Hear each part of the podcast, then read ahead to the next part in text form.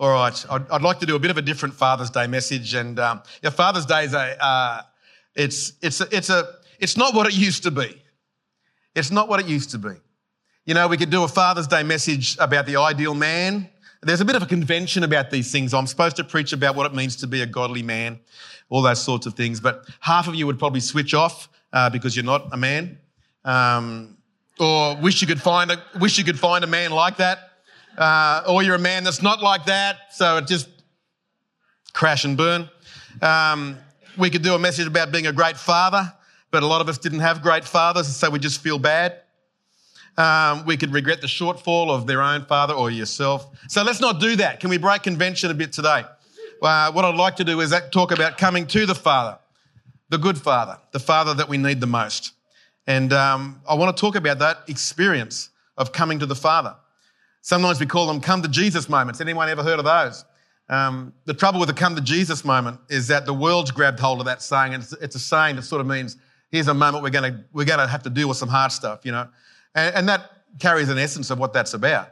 But coming to Jesus, coming to the Father, is so much more than that. We need to come to the Father. We need to come, and sometimes we don't need to even understand all that He is. And you know, I love that in uh, John's epistle he says, you know, we know and rely on the love that God has for us. There's so much we don't understand, and yet we can rely on His goodness, we can rely on His character. And in those moments when the path we're on is going the wrong way, where life hasn't worked out, and that's, to be honest, that's most of us in the room. Welcome to 2022. Or those days when we just feel like we're lost, uh, we're in need, we're alone, we're out of our depth. That's about every second day for me.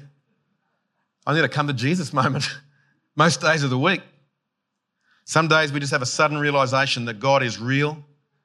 You know, for those of us who aren't used to church world or, or Christian world, and I, I just had a great time this week just sharing with a couple of people who come to our church that aren't even what we would call a Christian yet, but on that beautiful path of God awareness, where it's like suddenly I know there's more. It doesn't make sense. I'm a scientist or whatever, but I know I'm, I just know beyond knowing that there's more. Can you help me on that path? And we have this come to Jesus moment where we, we get there in the end and we go, not only is there more to this, there's ramifications for who I am and I need help and I can't live this life on my own. And it's a come to Jesus moment. And today I'm hoping that some of us just can enjoy a come to Jesus moment.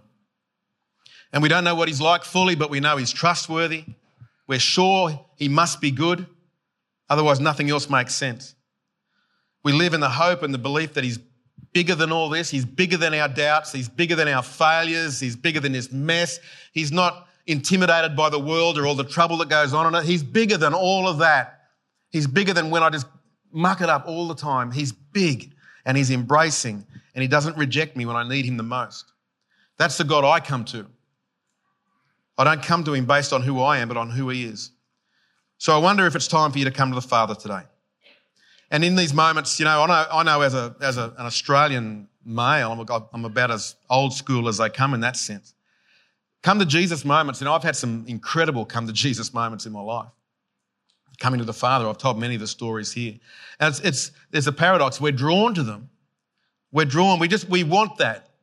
We want to just be able to let the guard down and let our shoulders sag a little bit, not have to look while we're getting it right and just come. But we're repelled by them at the same time. We, we, the shame in us and the, embarrassment of, oh, do we need to be that guy or that girl? And, and so we, we want to press in, but we want to pull back. And can we do this in private? You know, and absolutely, yes, you can. We want to be able to stop pretending and get off the treadmill of life where we're just performing and running and we can't stop. And we just want to stop and we just want to pause and we just want to find a hill somewhere and sit under that and just come to the Father. But we also want to protect our persona, our, dignity, and not be vulnerable. But coming to Jesus is that ultimate vulnerable moment where I'm broken and I need you and, I can't do this thing on my own. And so we come to the Father helpless and uh, reliant on His purpose for our life. But it's in those moments, they're the best moments of life. It's actually a Christian's finest hour. Come to Jesus. We realize who we really are and who we're really not, and, and we get to live from the magnitude of God's just raw affection of a, of a dad who has no fault and can't not love us. And that he's so much bigger than all our faults. And, and the, the scriptures are full of examples of these come to Jesus moments. And they're always messy and they're always gritty and they're always inconvenient. Uh, and there's a little bit of dignity that goes with it, you know, and, and, and, yet we come out of it more dignified than when we went in. And there's scenes of uh, often sudden revelation in our life or of life change. We, we come in this way, but we're going that way now. And we know we all need them now and again. So I just wonder if you need a, a come to Jesus moment today. It looks different for all of us. Everyone's come to Jesus. If you read the scriptures looking for them, Old Testament's chock full. I love Nebuchadnezzar. I don't know if you know the story of King Nebuchadnezzar in the book of Daniel. This guy's, he's, he's like the hero of the day in his own eyes. I built the hanging gardens of Babylon. Look at this thing that I've done for my own glory. I've done this. Look at this thing. It's, it's amazing. And God speaks to him and, and ends up having to break him and send him out into the wilderness. And it says he goes for seven times and uh, some translations say seven years, but it's seven times. It's perfect amount of appropriate times. It's saying, it's saying you're going out in that wilderness until the job is done, until you realize one thing, until you can just come to the Father, till you can come to Jesus. and You can lift your eyes to heaven and say, it's not me, it's Him. It's not about what I've created. It's me having the privilege to work with Him and be in His creation. Come to Jesus moments. They're fantastic. New Testament's just got some pearlers, hasn't it? The woman at the well, completely unexpected. Jesus just surprises us, sneaks up, and the response that comes from a heart. And there's always a response from our come to Jesus moments. We can always capture, capture them with a phrase. And, and she runs in the town and goes, You've got to meet this man who's told me everything I've ever done. For most of us, that's like, but for her, it's freeing. Liberty at last. It's out there, it's known, and he loves me anyway. That's freedom. Where we don't have to pretend, we don't have to have the right car and the right number plate. I get impressed by some of your number plates. I can't afford those suckers, hey. But uh, let alone the car to put them on. But there's none of that. It's just like, it's okay. You've got a, an old Orion with 220,000 kilometres on it, and I'm pitching for the record. I'm going for 400. Come on, baby. Just to get over myself. I love Saul, who becomes Paul in that, in that knock off your high horse moment where he's, he's dedicated his, all his energy and all his life to this religion, this, this beautiful Hebrew thing that the world doesn't deserve, and yet he's the top of the tree and the top of the mountain. And he just gets this sudden come to Jesus moment where he's knocked off his high horse and in the days following, he's just all he can do is curl himself up in a dark corner, blind, going, everything I've stood for is meaningless. Come to Jesus. I wonder if we need one of those moments. And there's all types get to experience that. It's not just the guys or the girls or the introverts or the extroverts. It's, it's no, there's no one category. It's not those perfect ones who've never made a mistake. And they, you know, those ones, they're so annoying. You know, like 20 something. They've never done anything wrong. Brought up in the church. Never had a bad mood. They're always smiling. Just have faith, brother. Jesus is going to make it all fine. Then life hits you like a train wreck. It hasn't gone all fine. My life is horrible. All the stuff happens to us. The scarred people, the imperfect people like me, those who've made lots of mistakes and whose life went way off plan so often. Few, there are a few seats reserved for the faultless at Jesus' side. Let me tell you. I love what he says Blessed are they that can mourn, for they will be comforted. It's only those who can actually mourn about their life my daughter, I think it was, put a little, little blog post online. On, I, I, don't, I never quote online. I only quote the Bible, obviously, ever. But uh, this one, this one's so true for this moment. And a little bit of it at the end of it said, "You may not be unscarred Penny Pentecost or Betty Baptist, but those aren't the only names written upon His heart. If you're looking for your tribe, for people with blood beneath their fingernails, because they had to crawl back to the cross instead of flawlessly sashaying there." Walk on over. Come and sit over here by David and Mary Magdalene and Jonah and Rahab and Moses and Joseph and Elijah and John and James and Peter and me. Come and sit here. That's where you belong. See, the crime of modern life is that we've taught ourselves to lean away from reliance, not lean into it. And so we seek our own comfort, not, not seek the Spirit. And God becomes the last resort, not the first resort. And so we get to miss this unfiltered uh, release of just landing in God's hands, which is There's nothing better than that. It's what we've sung about. There's nothing better than you. And yet we find everything else but that. And so periodically we just need to invade the busyness and the chaos and just come and have a come to Jesus moment. So I'm hoping some of you take the time to do that on Father's Day. Two examples of this today, and I, and I brought them before, but this, this has really been my year, I think, for these two stories I want to bring. One's uh, a woman and one's a man, but both exemplify what it looks like. And I started, this today's message was only going to be about that guy that I'll, that I'll get to towards the end, but I thought it so only represents part of who we are because it's, it's not about men today. This is about fatherhood and coming to a father who's big enough for all of it. But I, but I haven't been able to get past this story of, the, of Mary of Bethany. An embarrassing moment for everyone who was there. It should have been embarrassing for her, but she was the only one who wasn't. And the situation there is that uh, there's been a, a feast. Uh, Simon the leper, who was also a, a Pharisee, I think, uh, called a dinner. Jesus was a guest of honor, but they were they're all Pharisees and their chest is pumped out and they're, they're self-righteous, you know. And, and here comes Mary of Bethany, who's called a sinful woman, uh, um, the inference being uh, that she was a prostitute and lived a life that uh, was far from anything God would have planned. And the irony being that in those days, the Pharisees uh, may well have privately been the one who visited her, so they knew exactly what her shame was because they were part of it, yet they were pumped up, you know. But I love, I love her reality. And I love her as a human being. There's so much about her that we need to become like, which is the antithesis of what religion should tell you. But Jesus lifts her up and says, you, we should all be like her at the end. It's complicated. Her life is messed up. It's broken. It didn't go to anyone's plan. But it, we need to understand whatever path diversion that we've been on in life, it may not have been God's plan, but it's never too late to come back. Or we may have started a, journey with good intentions. And God says, oh, well, I'm with you on that journey, but it goes wrong halfway through. And suddenly the, a good permitted plan becomes the bad plan. We think, I've missed it. God's turned right and I've turned left. But in all of those moments, he's there and he just says, I don't ask you to or expect you to always get it right. All I ask of you is to do what she did, no matter where we are, no matter how it feels, no matter how broken and imperfect it is, to come to Jesus. Just come. And I just love the fact that her sincere, the, the sincerity of her worship, just the un, unfilteredness of it, wasn't flowing from a perfect story. It never said she got it right.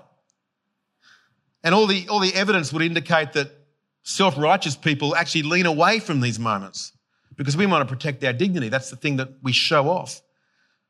But when the proud people become aware of sin, and I've had plenty of years living in pride, we tend to be the ones who judge and we're the ones who separate. We stand apart and we, we, we define by performance. But when the humble ones in us are aware of sin, their response is her response. It's to sacrifice, it's to worship. So it says in Matthew 26 a woman came to him with an alabaster jar of very expensive perfume, which she poured in his head as he was reclining at the table. So he didn't wait for her to come to him. She went for him to go to her. She went. She took the initiative. She, she instigated this come to Jesus moment. It's almost like there's no choice left in my life. How can I not do this?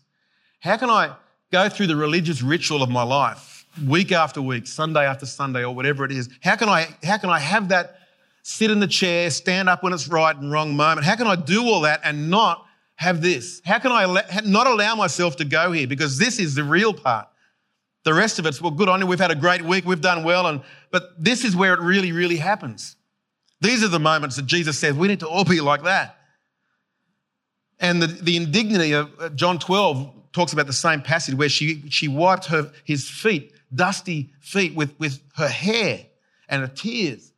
And the alabaster jar, the only thing of worth in her life, it's like us with our careers and our, all our possessions and our persona and our reputation, smashes that jar. The perfume's got to be released because all of that means nothing. I can't have that if it's going to stop all this being released.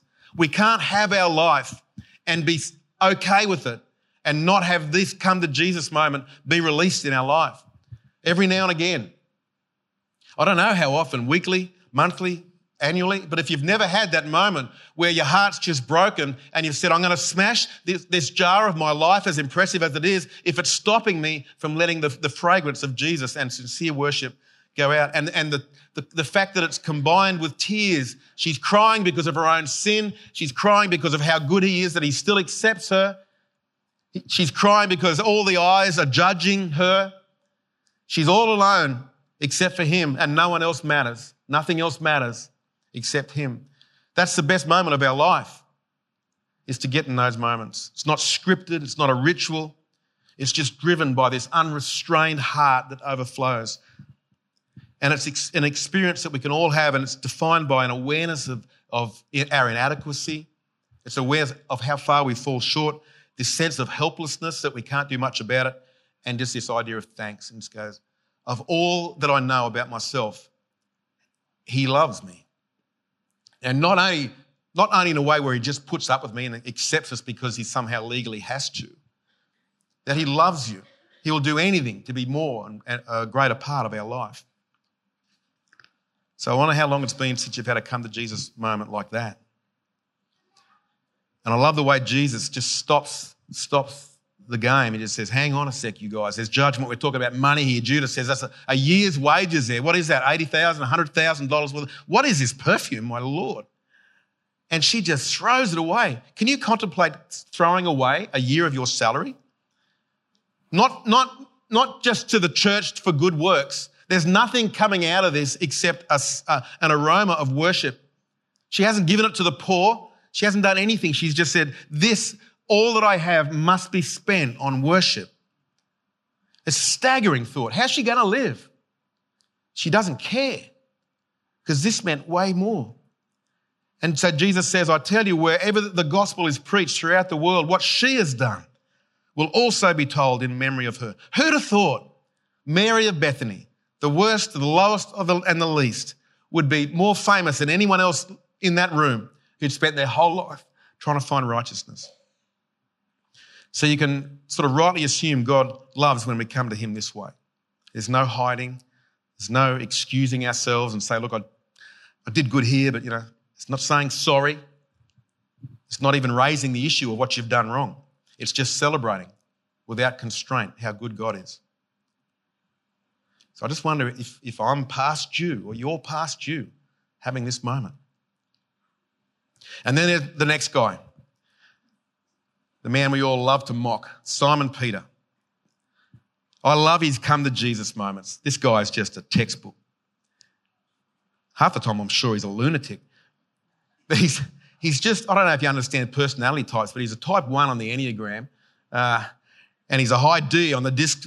He, he, all he can do is point his finger and go, I'm going that way and so are you. It's like, boom, you know, he's just leader, leader, leader. And he's an old school uh, man's man. Can I even say that in 2022? If you if you if you paint your walls teal and all that, forgive me. Um, he, he's a he's a man. He's just his knuckles dragging the ground. He's, he should have had a shave years ago. He probably smells like a fish. He's, and he's just the real deal. He's self-employed. He's prepared to make the big calls quick. You know, he puts his hand up to lead the pack. I'll lead him. You know, a, a, a, church leader's dream in that sense. We're looking for a leader. But hey, I'll lead. What am I leading? Doesn't matter. I'm just going to be awesome at it. Just call me Peter, you know. But this guy, he always assumed uh, his intentions would equate to his outcomes. He always thought the intent of my heart, this is how this is going to roll. It's going to be awesome, actually, because I've got such a good intent about that. You want me to catch men instead of fish? I'm an awesome fisherman. How good an evangelist am I going to be? Yeah, yeah, I'm in for that. Jesus, I can walk on water. Just call me. I can walk on water too. I'm in for that. Fail. And then he has the audacity one day just to say, even if all these other guys around you who he's been competing against for the last three years, like Jesus, don't worry about them, can I be at your right hand? This guy. Even if they all fall on account of you, he says in Matthew 26, I never will. Who would, who would say that? In the midst, they're all listening. It's like, we're, we're here, Peter, we can hear man. Uh, if all these roosters fall, I'm your guy. Just call me Peter, you know.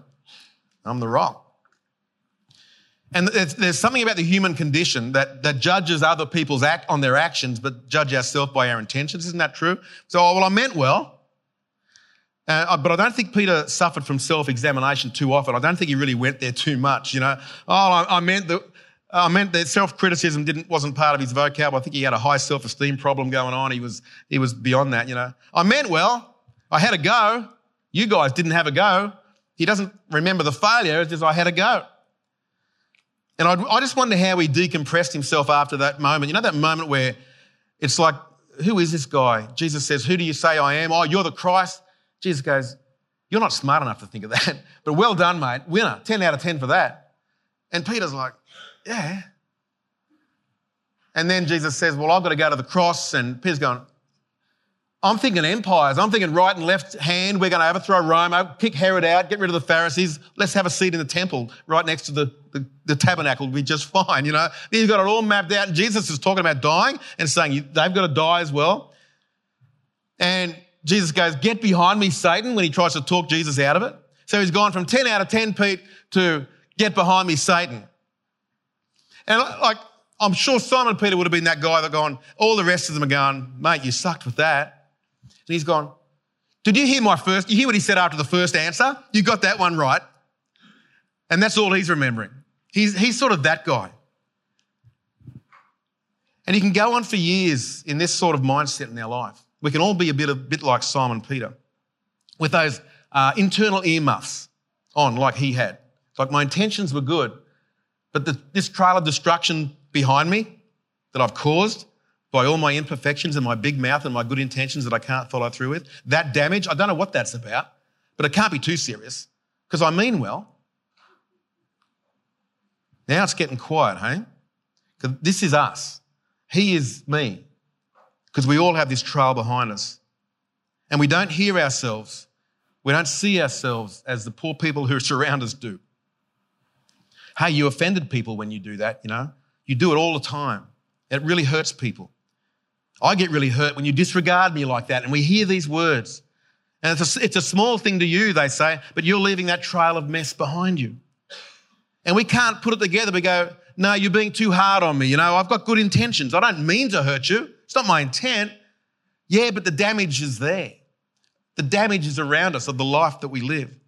And then one day the reality check hits us. We look around and we go, that actually is caused by me. I've done that. All those little things that I thought were inconsequential, they were big things. I've hurt a lot of people. I've said the wrong thing so many times, had no idea the impact that it has on people's lives. I've hurt them. We've all hurt them. And it's a horrifying reality if you allow yourself to just go there for a moment. That the little things in my life affect other people hugely. And then we realize it's too late now. I can't undo that. Has anyone ever related to this moment, or is this just a, an old man on Father's Day thing?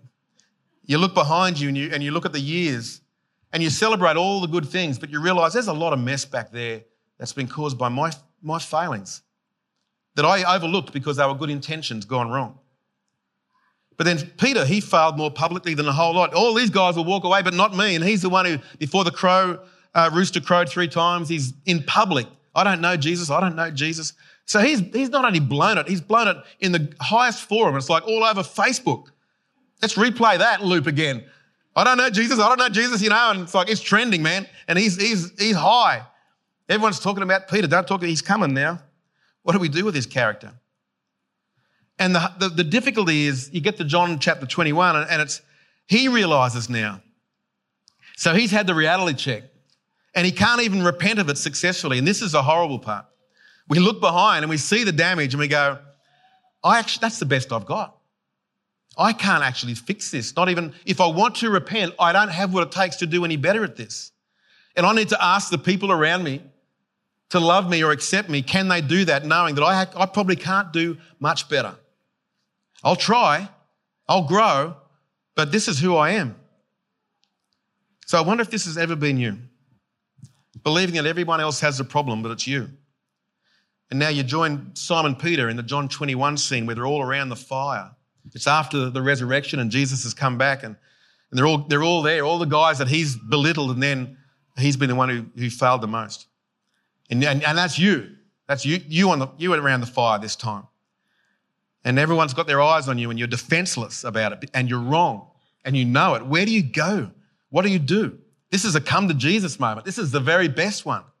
This is repentance party time. You know something has to change, but you haven't got what it takes. Does anyone ever, ever feel like that? It's almost like, I know you don't think pastors are like this, but it's like sin, sorry, repeat circle that we talk about. It's like, I say sorry, but I know tomorrow I'm going to think and do the same thing again. And the shame of that, and it's horrible. It's just that darkness that doesn't belong in a Christian's heart because it's, it's a, a, sorrow that leads to death, Paul describes it. It doesn't go anywhere because it's relying on its own strength and it knows it can't do any better. It's, it's missing the vital element where Jesus says in Mark 1.15, repent and believe. Repent and have faith because I can, I can do through you what you can't do on your own.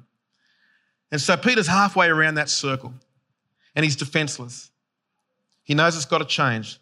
So what's Jesus say to us in those moments? You're forgiven? Is that what we want? Do we want it knowing that we haven't got what it takes? Do we just want him to say, It's okay, I forgive you? Because he does. But is that, is that the formula? So it's sin, sorry, you're forgiven, repeat. That's not the kingdom. That's, that's what pre Jesus was all about. He offers the Spirit to give us all that we need to not go there anymore. But to go there, we need this come to Jesus moment where we recognize it's not me, it's not the strength that I've got because I can't do it. I never could and I never will.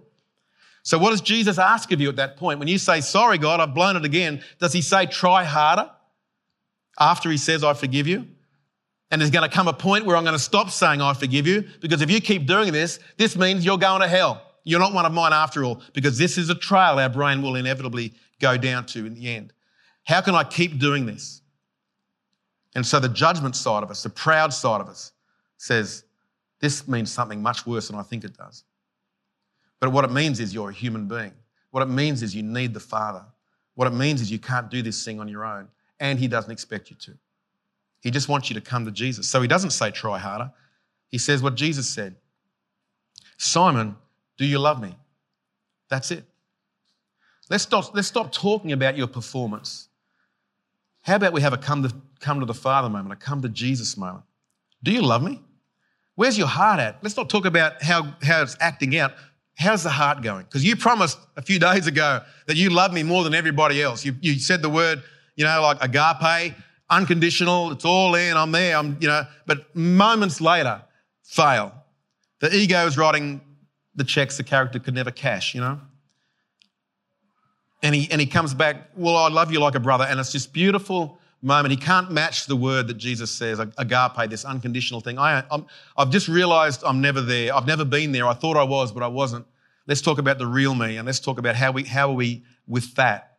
I phileo love you. I love you like a brother. That's the best I can do. I've just got, I've just got me. And me is pretty ordinary, I've found out. And that's all I've got. Is there hope for us? Is there any hope for us with that, Jesus?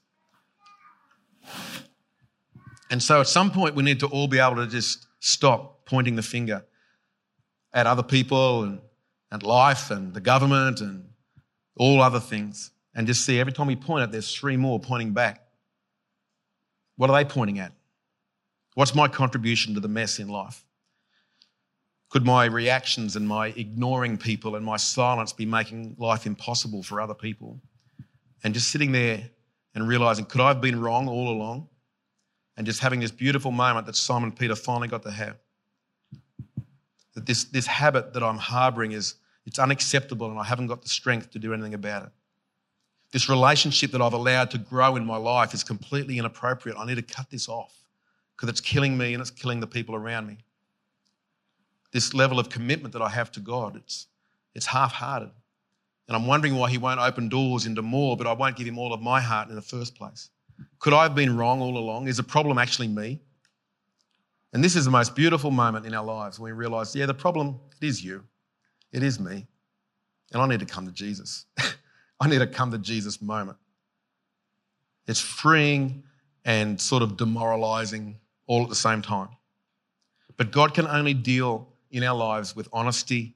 He can't deal with pretense. He can't deal with pretending. It's just got to be the way it is. But th- I just love the godness, the fatherness about his response. It's what a perfect dad would do. He reminds Simon of his calling because the calling wasn't based on performance, it was based on the first question Do you love me? If your love's there, we'll work the rest out. It's a lifelong journey. I'll work with you. It's a bit at a time, it's a step at a time. And you're going to, you're going to muck it up again, and I'll keep calling you back. But do you love me? because we're going nowhere unless it's based on that. It's based on your relationship with God, not based on your performance or dedicating your life to try and please Him. He'll, he'll thank you for that. Great. But do you love me? Or are you just doing the stuff? You're just living the life. I love the book of Ephesians where it's um, to the church that was the best example of the day, you know, and, and in Revelation, Jesus writes that letter back. Hey, you guys really started well, you know, but you've lost that first love, and now it's like, what is that now? It's like I can't, I can't deal with that now. I don't. Jesus just says, I just don't do religion.